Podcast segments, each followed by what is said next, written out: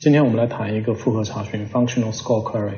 那我们知道，ES 呢，默认是会通过算分呢，对这个搜索的结果做一个排序的。那我们在之前的课当中呢，其实也讲过了，这个我们是可以通过 Score 的方式指定字段进行排序。那但是使用 Score 去做排序呢，还不够好，因为有一些具体的场景呢，我们需要结合相关度对这个排序呢，做出一个精确的一个控制。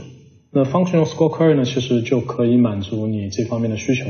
因为它可以在查询结束以后呢，对每一个匹配的文档进行一系列的重新算分，那然后根据这个算分呢，做出一个排序。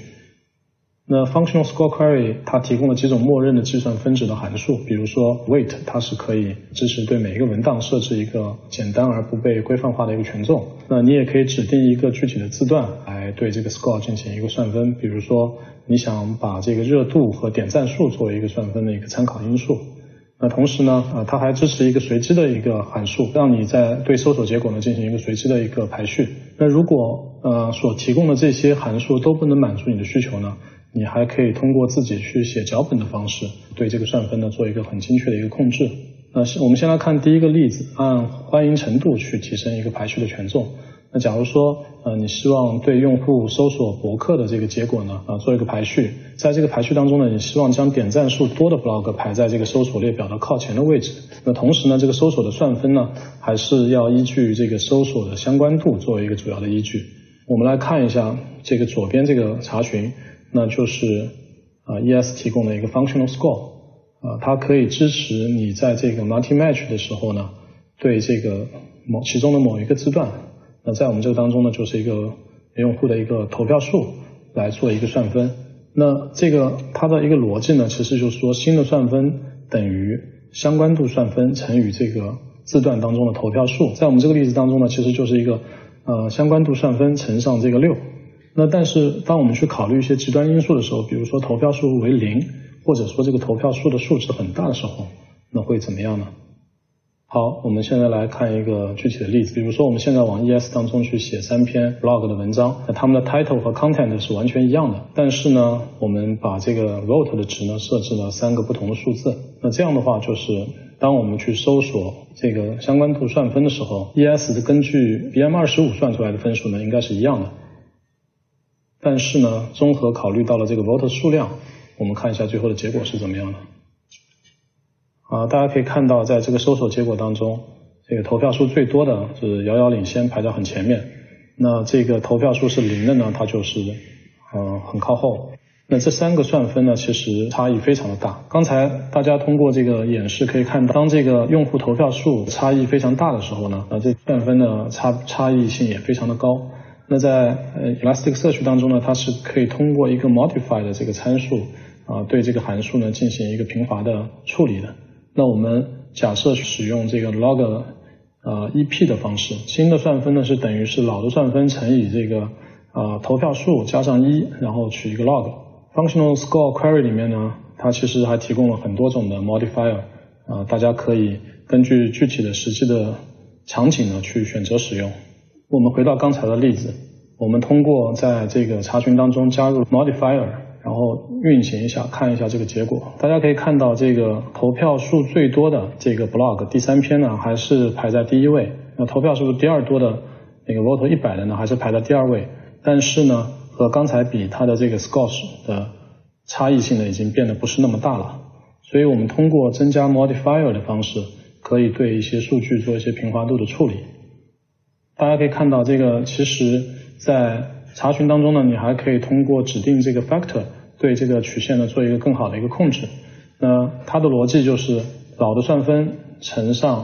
啊一加上 factor 乘以总票数。那这张图呢，就是体现出了这个当你把 factor 设置成零点五和三的时候，这个曲线的一个变化。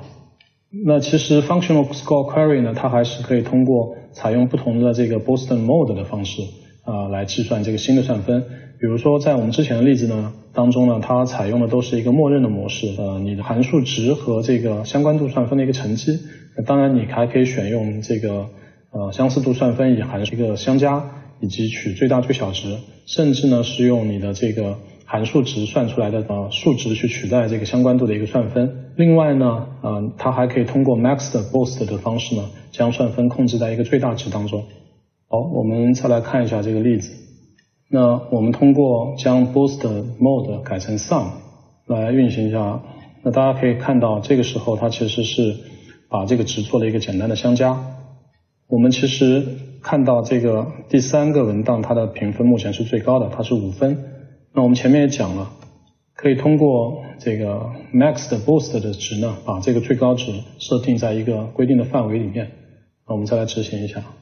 那大家可以看到，这个时候三篇文档当中最高的这个算分呢就控制在三分了。那在刚才的例子当中，我们可以看到，就是 functional score query 可以通过指定一个具体的字段。然后把这个字段的值呢作为一个算分的一个啊参考的因素啊，对这个算分做一个重新的一个呃计算。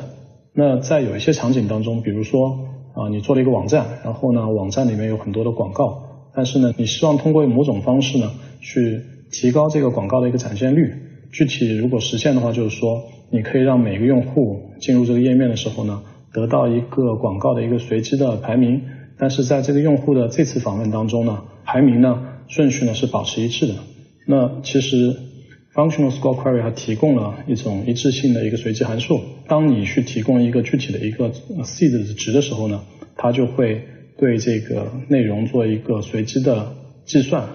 但只要你的 seed 的值保持一致，它的这个排序的结果呢还是保持一致的。好，我们对这个一致性的随机函数做一个演示。那用的还是刚才的三个文档。当查询以后，大家发现它还是返回了三个结果，但是呢，投票数是零的这篇文档呢排在了第一位。然后我们尝试的对这个函数进行第二次的访问，看看它的顺序会发生变化吗？大家看到这个排序还是一三二。那我们尝试的把这个 seed 的值改成三个八，再去做一个执行。那大家可以看到，这个时候它的这个呃计算的这个值呢就产生了个变化，那是二一三了。所以呢，通过一致性随机函数啊，我们就可以啊对一个查询产生一个随机的列表。那只要你提供的这个 seed 的值不不发生变化呢，它的排序呢啊是保持一致的。那在本节当中呢，我们学习了一个复合的查询啊 functional score query。那通过 functional score query 呢，你可以对这个搜索结果的算分呢做一个呃精度的控制。那在我们的 demo 当中呢，我们学习了通过将一个字段引入作为一个参考的因素，对算分进行重排。我们也学习了啊，通过这个一致性的随机函数，啊随机的展示你的一个搜索的结果。